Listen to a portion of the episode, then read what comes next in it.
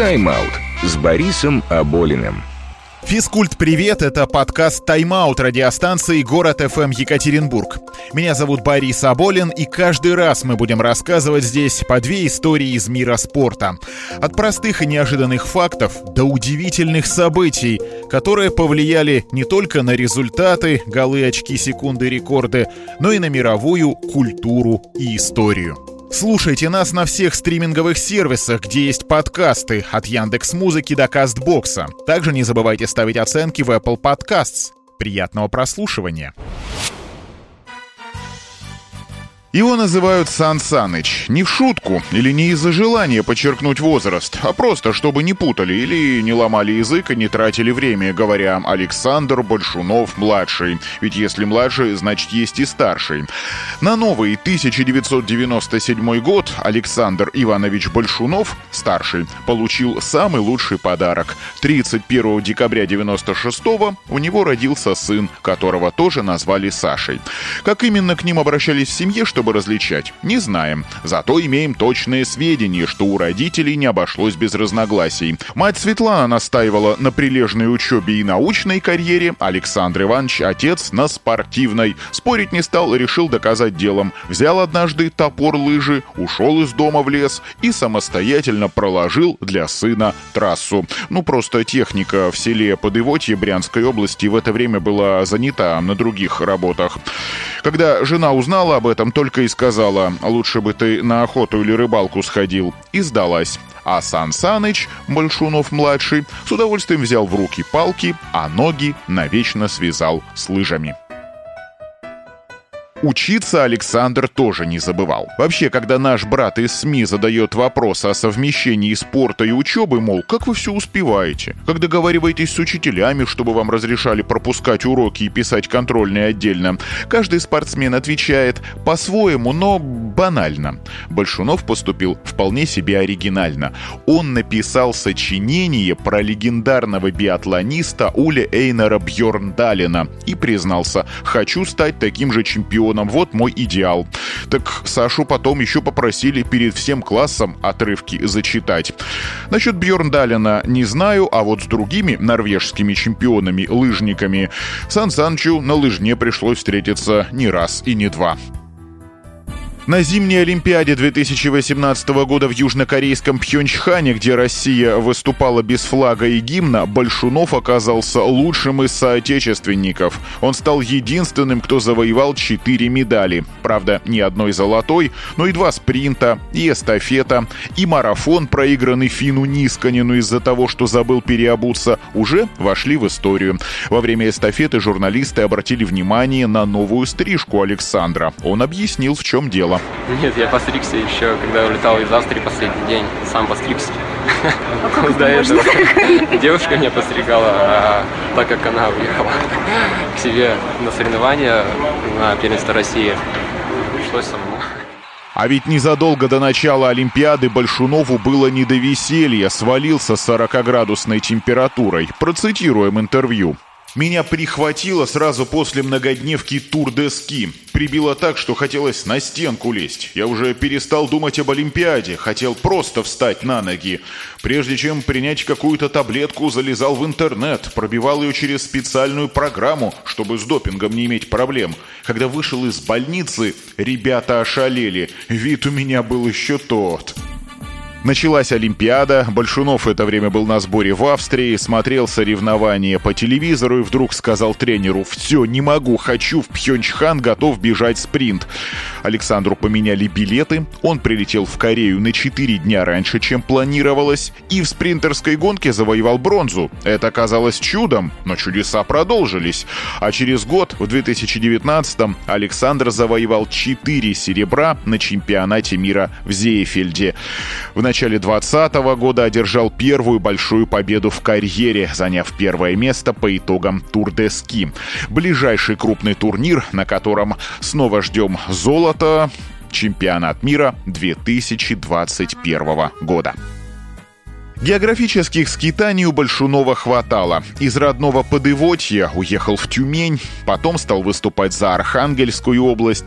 В лыжной сборной встретил любимую девушку Анну, это она его стригла. Судя по инстаграму, у молодых людей все хорошо. Но в свободное время Сан Саныч неизменно навещает родителей в Подывотье. Дров нарубить, сено накосить. Предлагал маме с папой переехать в большой город не хотят. Тут в селе все свое, родное. Про тренировки даже в деревне Большунов не забывает. Однажды случилась интересная история. Помню, как-то провозились с отцом со всякими домашними работами, а мне надо кросс бежать, уже полутьма, 10 километров. И вот Подбегаю я ближе к селу и вижу, батя катит на своем уазике и освещает мне дорогу фарами. Оказалось, испугался, ну, мало ли что в темноте бывает, и поехал меня искать. Где и как будет жить молодая семья Большуновых, пока неизвестно. Но они точно знают, где их всегда ждут и любят. А для Сан Саныча еще и лыжная трасса всегда найдется. Ведь Александр Иванович каждую зиму приводит ее в порядок. И каждый день соблюдает боевую готовность. Вдруг сын нагрянет, а тренироваться надо. Не полагаться же каждый раз на УАЗик, хотя на него как раз иногда только и остается полагаться. Смотрит на все это Александр Александр Большунов и думает, не добежать по этому правильному пути до победы я просто не могу. И мы ему верим. Добежит.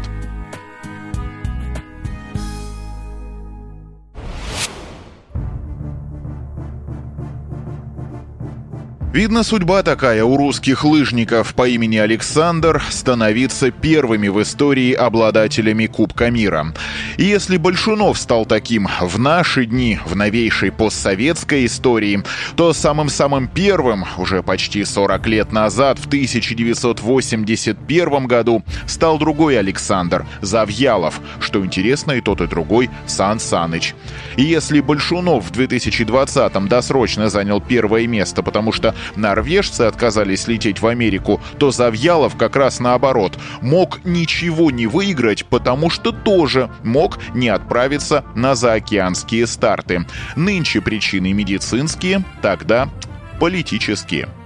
После Олимпиады 80-го года э, нам, всем спортсменам, не только зимникам, но и летникам, естественно, запретили выезжать э, э, в Америку. Почему? Связано с тем, что они игнорировали Олимпиаду летнюю в Москве предпоследний этап был в Норвегии, в Холменколлине, как обычно. Вот. Ну, вот все, значит, улетают в White Horse, это так называемая белая лошадь, город в Канаде. А мы все возвращаемся домой. Я выигрываю по общим зачетам, вторым идет от Реброва. Ну, у нас с ним проигрыш вообще, там два, по-моему, очка друг от друга. Ну, естественно, они все улетают туда, а мы улетаем в Москву. Сидим, ждем. Дадут визу, не дадут визу, разрешат, не разрешат. Ну, разрешают, нет проблем, летим. Между прочим, Кубок мира Завьялов завоевал не без помощи легендарного шведа Гунде Свана. Сван помог Сану, Сан Санычу. Впрочем, тогда скандинав еще только делал первые шаги, но уже знаменитым коньковым ходом. На американском этапе он стартовал одним из последних и неожиданно опередил норвежца Бро, в результате чего Александр смело мог сказать шведу «Спасибо, Бро». Ведь Бро, это который норвежец, не добрал нужные очки и Завьялов стал для него недосягаем, а Кубок мира для Сан Саныча вполне осязаем. И еще, возвращаться тогда из-за океана Завьялову пришлось с двумя Кубками мира. Своим и Раисы Сметаниной, которая тогда выиграла общий зачет, а в Америку не полетела. Для легендарной лыжницы это был ее первый Кубок мира, а для СССР женской команды второй подряд. Самый первый завоевала еще одна знаменитая наша соотечественница Любовь Кулакова. У Завьялова до сих пор хранится фотография, где он позирует с двумя кубками, и снимок оказался пророческим. В 1983 году Сан Саныч стал двукратным обладателем трофея. И все. Был еще успех Владимира Смирнова в 1991 году. В 1994 он снова окажется первым в Кубке мира, но уже под флагом Казахстана. Э, к слову, в своей книге «Человек-победитель» Смирнов уделил внимание Александру Завьялову. У Завьялова всегда была самая красивая машина. Бежевая «Волга» с магнитолой и большими звуковыми колонками. На окнах шторы, повсюду наклейки и всевозможные примочки. В комнате у Завьялова всегда были магнитофон, а позже видеопроигрыватель. Да и одевался Сан Саныч в самый красивый костюм «Адидас». Был настоящим московским денди. В этом месте один известный современный интервьюер спросил бы Завьялова, а сколько вы зарабатываете? Александр бы ответил примерно так. За победу в Кубке мира мне заплатили 200 рублей. На эти деньги хорошие лыжи нельзя было купить. За второй Кубок мира дали больше, полторы тысячи, и подарили видеомагнитофон. Его, правда, на таможне отобрали, но спорткомитет предоставил необходимые документы, и видик вернули. Пришлось только заплатить за хранение. Озвучил Завьялов и свои олимпийские гонорары. 229 долларов за бронзу Лейк Плэсида, 750 долларов за два серебра Сараева. Курсы, сами понимаете, тогда и сейчас были тоже разными. Самый же памятный и победный старт Александра Завьялова – эстафета на чемпионате мира 1982 года в норвежском Холменколине. Уникальный случай. Две первые и две вторые команды показали один результат – секунда в секунду. У СССР с Норвегией золото, у Германии и Финляндии бронза. После первого этапа советский лыжник Владимир Никитин проиграл минуту и 40 секунд, но наши нагнали и бежавший последним Завьялов получил получил эстафету, уступая норвежцам всего 12 секунд. Помог природный катаклизм. Через трассу протекал ручей, но он замерз. Его присыпали снегом, да, видать, плохо. Вот один из норвежцев и упал, пока вставал, то да сё, э, наши его и нагнали. И это еще легко отделались. Кому-то, по воспоминаниям Александра Завьялова, повезло чуть меньше. Ну, подводит спортсмена, у него так чеки нет, там, ну, стесано там что-то на ухе, там туда-сюда. Он говорит, вот посмотрите на этого молодого человека, вот он катался вот сегодня, трассе, да, да, вот, да, там, типа, вот, и сделайте вывод. Ну, я пошел смотреть, там был голый лед.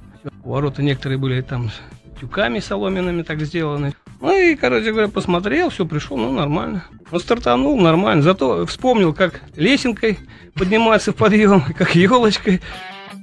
Вот так лесенкой, елочкой Завьялов догнал все того же норвежца Бро, и началось отнюдь не бротание, а бросание.